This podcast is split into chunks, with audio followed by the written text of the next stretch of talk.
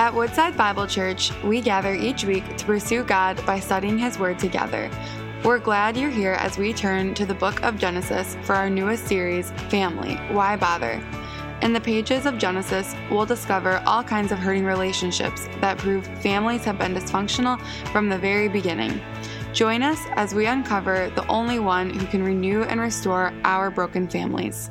Well, we're in a series that we've entitled Family Why Bother. That may seem like an interest, interesting uh, title uh, for a series, but it certainly captures the sentiment of the mood of a generation who is asking in many ways, why bother with family? Is family even worth it? A generation that has, experienced extreme isolation, uh, a, a sexual revolution, and all of this has led to hyper individualism, where the question has arisen marriage, why bother? Or kids, why bother? Is there a value in any of it? And the dominant narrative, if we're not careful, is that there is no hurt like family heard. But there's another story, and I think the story needs to be proclaimed, and that is there is no blessing like the blessing and the joy that comes through God's grace shown in our families.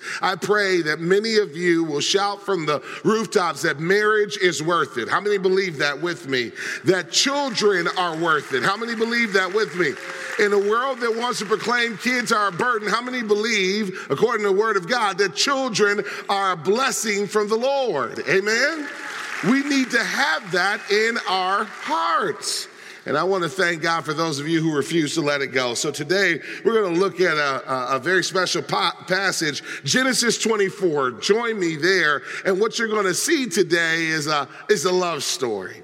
Uh, now, before all the men check out on me, it's more than just a love story. It's a story of faith and trust. Now, last week, Pastor Steve stood up here and he encouraged you to trust God for yourself. That the greatest thing that you and I could do is simply to trust the Lord. Earlier this morning, at one of our earlier service, we sang this song, Trust and Obey. How many have heard that song before? Well, if you're under 40, you have no idea what I'm talking about. If you're raising your hand, that means you're a man or a woman of a certain age. And I praise God for you because I'm with you. You know, the older I get, the, uh, the redefinition of what is old changes. When I was in my 20s, it was 40s. Now it's like somewhere north of 85 five ish. But the song says, trust and obey, for there's no other way to be happy in Jesus than to trust and obey. That was uh, Pastor Steve's message last week. But today I want to flip the page, push the conversation a little bit further, and say that it's not just God's expectation that we would trust Him for ourselves, but that we would trust Him for our children and for the next generation and for our grandchildren. And I would venture to say that it's much, much harder for us to trust God for our kids than it is for ourselves. You know, uh, growing up in church and later on going into ministry, there's so many things that the Lord has called me and my wife to do at various times that we were more than willing to do without even blinking an eye. You know, one of those was going on missions trips. We've been to places where the road has run out, places where there were no phone signals, and we did that and we did it happily, trusting the Lord. But now, in a few uh, short weeks, I'm going to be going on a daddy daughter missions trip with, a, with my daughter and about uh, five other dads. We're going to be going to South Africa, and uh, I'm more nervous than I've ever been for myself. This is much more of a, a, stretch of my faith as I see my children getting older and now them embracing uh, what it means to take risk and to trust God and to follow His leading. Trusting God for our children requires great faith. And we're going to see that in the life of Abraham. But I want to let you know, parents, that the same God who is faithful to you will be faithful to your children. How many praise God for that? That He is the same yesterday, today, and forevermore. The scripture says that for those who love Him, He will bless to a thousand generations. Today, what we're going to see in Genesis 24 is that God is provident, providentially at work. He's working in our everyday life. That word providence just means divine intervention in a favorable way. It's our way of saying that God is working for your good. Genesis 24 is a long chapter. We won't read every verse. I'll summarize certain parts of it, but there's three characters that I want to highlight. First is Abraham. I want you to see the setting for this passage. Look at verse number one. It says, Now Abraham was old, well advanced in years, and the Lord had blessed Abraham in all things. It'd be interesting if the story stopped there. It would be a beautiful story that this man came to know God. And when he discovered and uh, was touched by God's word and his grace, that he put his trust in him and that God blessed his life. No doubt, as this is being pinned, it's considering all of Abraham's life. That because Abraham trusted God, his economic life was blessed. Because Abraham trusted God, his social life was blessed. Because Abraham trusted God, his relational life was blessed. And I can go on and on and on, and that is certainly true. But the story does not stop there and neither does it for our own lives. The end of our story, the prayer for blessing, should not just be a self centered one. Our prayer, your prayer, my prayer, can't simply be, Lord, bless me, full stop. But as we will read on, we'll see that Abraham wanted more than just personal or private blessing. What was he praying about? What was he thinking about? Well, in verse number two, it unfolds the story. It says, And Abraham said to his servant, the oldest of his household, who had charge of all that he had, Put your hand under my thigh, that I may make you swear by the Lord, the God of heaven and the God of earth, that you will not take a wife for my son from the daughters of the Canaanites among whom I dwell, but will go to my country and to my kindred and take a wife for my son Isaac. Now we see what Abraham's concerned about. He's older in age now, and his desire is that his son might be blessed. You know, I wish I could tell you that uh, your prayers would stay the same throughout your life, but I will tell you, as every other parent in this room will tell you, that children change your prayer life. How many parents know what I'm talking about? Grandchildren will change your goals. When it was just me and my wife, most of my prayers were for myself or for her. But once I had children, my prayers progressively were centered on them. And now I find myself, no matter where I start in prayer, somehow it seems like inevitably I end up praying for them. Lord, bless them. Lord, keep them. Lord, protect them. Any parent know what I'm talking about. Lord, move in their life. And I think that's a, that's a good thing. That's a good thing. There's an African proverb that simply says this, and it, it may not be perfect, but I think it's close to true. It says that you're only as happy as your saddest child. And if it's off, it's only off by a little bit. The truth of the matter is, we carry our kids in our hearts. We are constantly thinking about them. But what God shows us through Abraham is that we should be doing more than just simply thinking about them. We should be planning and praying for them. That it's our job to begin to pray for our children and dads all around this room. There's many roles you can play. And I know that some think that their only job is to be a financial provider or maybe even a protector. And those are great. But I also pray that you would embrace your job as the CIO of your family, the chief intercessory officer, that your job is to pray when nobody else is praying. When they're asleep at night, you should be praying. When you wake up in the morning, you should be praying. When they're in your home, you should be praying. And after they're gone out of your home and you've launched them on, they should be carried along by your prayers. Abraham was thinking about his, his son. And so he turns to his servant. And even though he's not named here, many will tell you this is Eleazar of Damascus, his lead servant. And he looks at him and he says, uh, Eleazar, I want to make a covenant with you. And so put your hand under my thigh. This was a way of making a covenant. And the covenant was a serious thing in those days. If you made a covenant, it was to say that I'll do this or, or at the expense of my life. And so he makes this covenant. His covenant is I want you to find a wife for my son. I'm old now. I can't do what I used to do. I don't have the same strength that I used to have, but I know this God is faithful. You know, in different seasons of your life, you're going to be reminded that you are finite, that you can't go with your kids everywhere. You know, you wish you could help them through every decision, every heartache, every moment that is defining in their life, but you can't. Sometimes there will be limitations. Abraham is facing a limitation of age, but not a limitation of faith. And today I want to encourage you to trust God's promises. Abraham certainly did. And he says to this man, Go and find a wife for my son, but don't do it from among the Canaanite women. Now, this is no ethnic discrimination. It's not that they're Canaanites ethnically that he's concerned about, it's not their ethnicity, it's their ethics.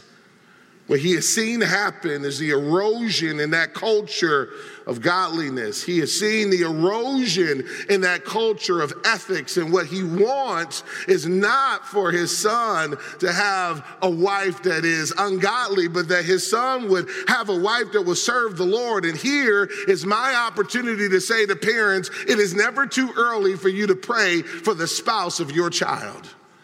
That even as we have parent child dedication up here, it's okay. Even now, I'm praying for the spouse of my children, and they're not thinking about it. I pray they're not thinking about it. They're not thinking about it.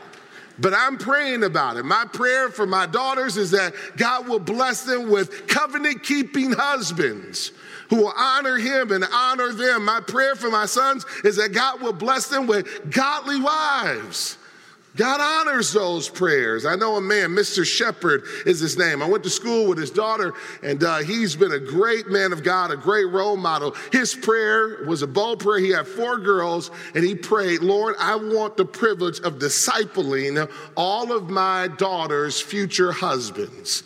He's had that privilege. God honored that prayer, and each of his four girls are now married to men, young men that he had the chance of discipling. How many know God answers our prayers? Amen. And so he says, Go back to my people. And uh, Eleazar says, Well, what if uh, we find this young woman and she doesn't want to want to marry your son? And here's what Abraham says, verse number seven The Lord, the God of heaven, who took me from my father's house and from the land of my kindred, and who spoke to me and swore to me, To your offspring I will give this land. He will send his angel before you, and you shall take a wife for my son from there. In other words, God will be faithful. God will be faithful. And I know as a, as a dad all too well the question of God, I don't know how they're going to make it. Will you provide? And Abraham is a reminder that the same God who provided for you is the same God who will provide for your children. And so here he is, believing God that God was going to bless his son with a good and godly wife. And here we are, believing God that God will bless our children and the story goes on from there that his servant agrees to this covenant and he sets out. And in verse number 10, it says, Then the servant took 10 of his master's ca- uh, camels and departed, taking all sorts of choice gifts from his master. And he arose and went to Mesopotamia to the city of Nahor. That's his brother's name. So his brother's city. And he made the camels kneel down outside the city by the uh, well of water at the time of evening. Uh, uh, the women, uh, the time rather, when women go out to draw water. And he said, O Lord God of my master Abraham, please grant me success today and show steadfast love or hesed in the Hebrew to my master Abraham, Behold, I am, sending, I am standing by the spring of water, and the daughters of the men of the city are coming out to draw water. Let the young woman to whom I shall say, Please let down your jar, and I may that I may drink. And who shall say, Drink, and I will water your camel? Let her be the one whom you have appointed for your servant Isaac. By this I shall know that you have sworn, shown steadfast love to my master. It's so many things that are culturally distant for us. Like the way we think about marriage. In our day, we think uh, through the, uh, uh, the filter of the love songs that we hear or the romantic movies that we see. And for most of us, we think that the way it happens is you see somebody get those butterflies in your stomach and it's love at first sight or somewhere along the way, and you, you go off and get married as an act of your own volition. Uh, but in most of the world, even today, and certainly throughout most of, uh, of history, they have what you call arranged marriages. Now, when I was younger, I despised the thought of arranged marriages, but now that I'm older with my own kids, I'm just saying it sounds reasonable. That's all I'm saying. You, you can pray about it yourself, right? But families who cared for their children would not just plan for their education, they wouldn't just plan for their financial future, but they would plan for their family future. And the way that they would do it is they would find another good family and say, Why don't we make a plan for our children to get married? And often they would find marriage and then they would find love.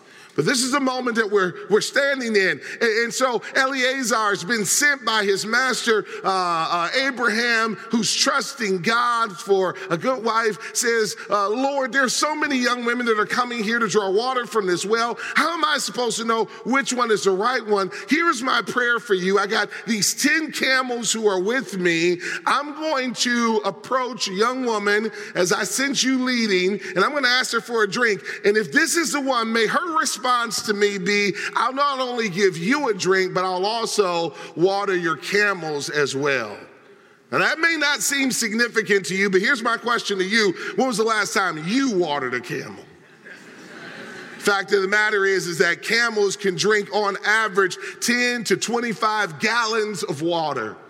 What this means is that this young lady was signing up for hours of hard labor. It was an overflow of kindness from her heart. That this was not a woman of ordinary character, but she was extremely generous and extremely kind.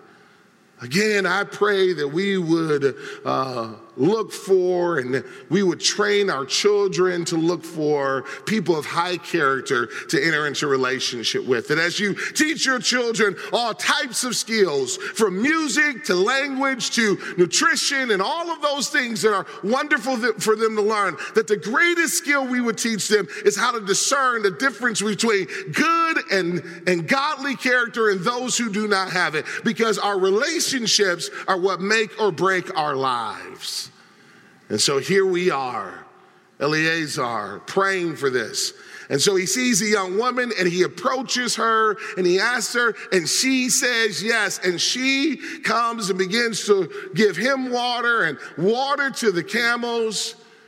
And in response, and I'm fast forwarding the story because of time, he gives her a gold ring and he says, I am from my master Abraham's house and I have been sent here uh, to find a wife from among his people for his son Isaac. Can you please introduce me to your family?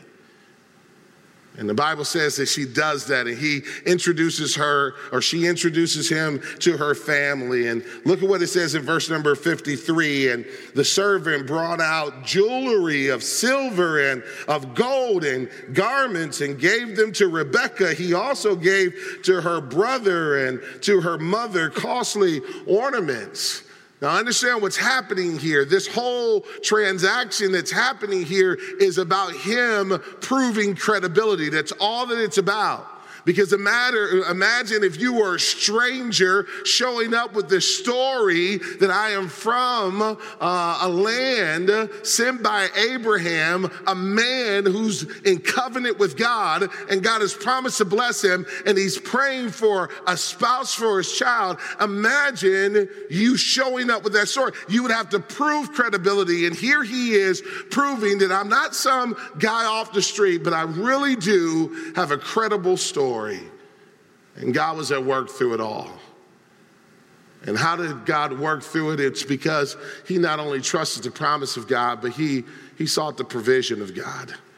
Listen, there are going to be certain times in our lives when man can't supply what we're looking for. Only God can supply what we're looking for. But I want to encourage you to look to the Lord, that ultimately the Lord of our lives are not our jobs. How many know what I'm talking about? It's not government. Government's not God. How many know what I'm talking about? That ultimately our faith is in the Lord. There's a passage of scripture that says, Some trust in horses, others trust in chariots, but we trust in the name of the Lord our God. That's what we trust in. Some trust in governments, others trust in corporations, but we trust in the name of the Lord our God. Eleazar said, God, if you don't do this, it won't be done. And you know what? If you would have shown up, in certain chapters of Abraham's life, you would have wondered, is he to make it? I don't know if he's to make it. Doesn't doesn't look too good for him. And if you were to show up in certain chapters of my life, or if I were to show up in certain chapters of your life and saw you in your low moments, maybe you would have questioned, I don't know if that Chris Brooks is gonna make it. Or maybe I would have questioned you. Why do I bring this up? Because some of us are doing the wrong math and we are looking at our kids in, our, in their current state and maybe they're not at a high point and you're wondering, Lord, I don't know if they're going to make it. But let me remind you that the same God who was faithful to you is the same God who will be faithful to your children. He's the same yesterday, today, and forevermore. How many thank God that we can trust Him for ourselves and we can trust Him for them? God provided, just like God provided Sarah for Abraham, and she became the mother of nations, God is providing now Rebecca for Isaac, his son, a good and a godly wife. Verse number 57 shows us, though, the other side of the coin. Because if you think that somehow through your theological study you have solved the theological tension between the sovereignty of God and the human will of man, I will send you back to your Bible because it is a tension that only heaven will resolve one day. I wish I could tell you that the only thing Abraham needed was the promise of God, and the only thing we need is the promise of God. But no, we have to cooperate with God. And we see now Rebecca. She could easily have turned down this moment to marry into a family who had a covenant and a calling from God. Verse number 57, they need to get her word on the, on the matter. It says, They said, Let us call the young woman and ask her. And they called Rebecca and said to her, Will you go with this man? And she said, I will go. So they sent away Rebecca, their sister, and her nurse, the woman who would have been nursing her from the, from the uh, time she was a, a child, and Abram's servant, his men, and they blessed Rebecca and said to her, Our sister, may you become thousands of ten thousands, and may your offspring possess the gate of those who hate him. Then Rebekah and her young women arose and rode on the camels and followed the man. Thus the servant took Rebekah and went his way. Rebekah was an impressive young woman. And what makes her so impressive is that she was sensitive enough to discern the word of God and the will of God. That when she heard that God was at work in this family's life, that is what mattered to her.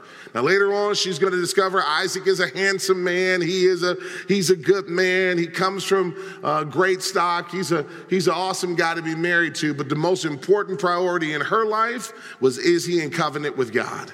And because she had heard he was in covenant with God, her answer and her response to will she marry him was yes. I pray that the women of our church, in particular those who are not yet married, that that would be the high priority of your life. That as you are evaluating a man, what good is it if he has a great job? What good is it if he seems to be cute? What good is it, all those externals, if he doesn't have a heart from the Lord? Rebecca knew how to evaluate what was right, and she went on, and God blessed them you can read the rest of the story, but it's an amazing story of God's provision. She obeyed the plan of God. Man, I will say this to you that the greatest blessing you can give to your family is to obey the plan of God. Because when you do, no matter where you are right now, you will see your family blessed. I want to invite you to stand with me all over this church.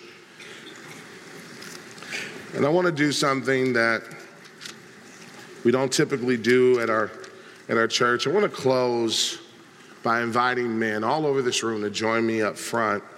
Men who want to see their family blessed, men who want to see God um, blessing their children and their grandchildren. Can you just say, Excuse me, to the person standing next to you and come and join me? I want to close by praying over our men. And if you're in the balcony, you could just gather at the banister up there. And but I want to read a verse of scripture to you as you come. We're going to come and I'm going to pray and let's come close. Let's make room for other men and we'll fill the, the aisleways and do the best we can.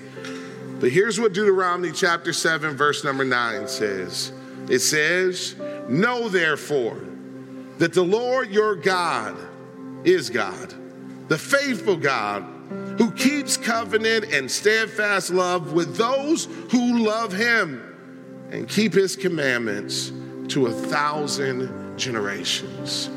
You want to see your family blessed? Trust the Lord, and he will bless again and again and again.